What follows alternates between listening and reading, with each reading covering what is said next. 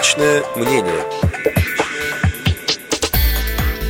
28 марта текущего года состоялось заседание комиссии по делам инвалидов при президенте Российской Федерации. Некоторые вопросы, обсуждавшиеся на заседании, а также изменения в составе рабочей группы по дошкольному и общему образованию данной комиссии, специально для Радио ВОЗ прокомментировал депутат Государственной Думы Российской Федерации, вице-президент ВОЗ Олег Смолин. На фоне законодательной работы продолжаются дела общественно-государственные. 28 марта состоялось очередное заседание президентской комиссии по делам инвалидов.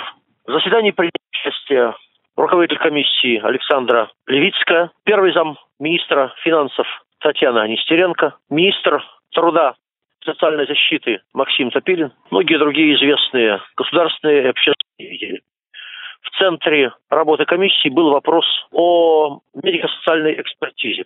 Среди прочих и я задал министру Топилину два вопроса. Первый. В России сокращается общее количество людей с инвалидностью. Еще недавно говорили о 13 с небольшим миллионов, сейчас 12,3. Не связано ли это с введением бальной системы, которая ограничивает возможность стать инвалидом? Второй вопрос.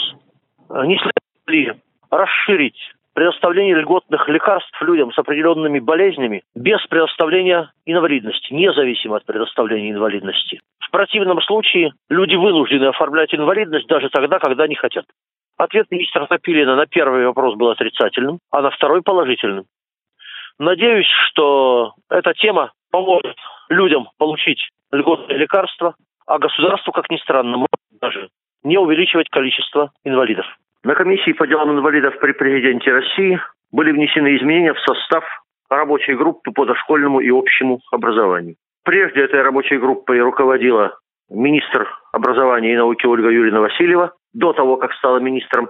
Теперь совмещать две эти работы ей невозможно, поэтому по предложению руководителя президентской комиссии Александры Юрьевны Левицкой руководить рабочей группой было предложено мне. Надеюсь, что удастся использовать эту рабочую группу в интересах развития образования наших детей с инвалидностью. Некоторые вопросы, обсуждавшиеся на заседании комиссии по делам инвалидов при президенте Российской Федерации, а также изменения в составе рабочей группы по дошкольному и общему образованию данной комиссии, комментировал депутат Государственной Думы Российской Федерации, вице-президент ВОЗ Олег Смолин.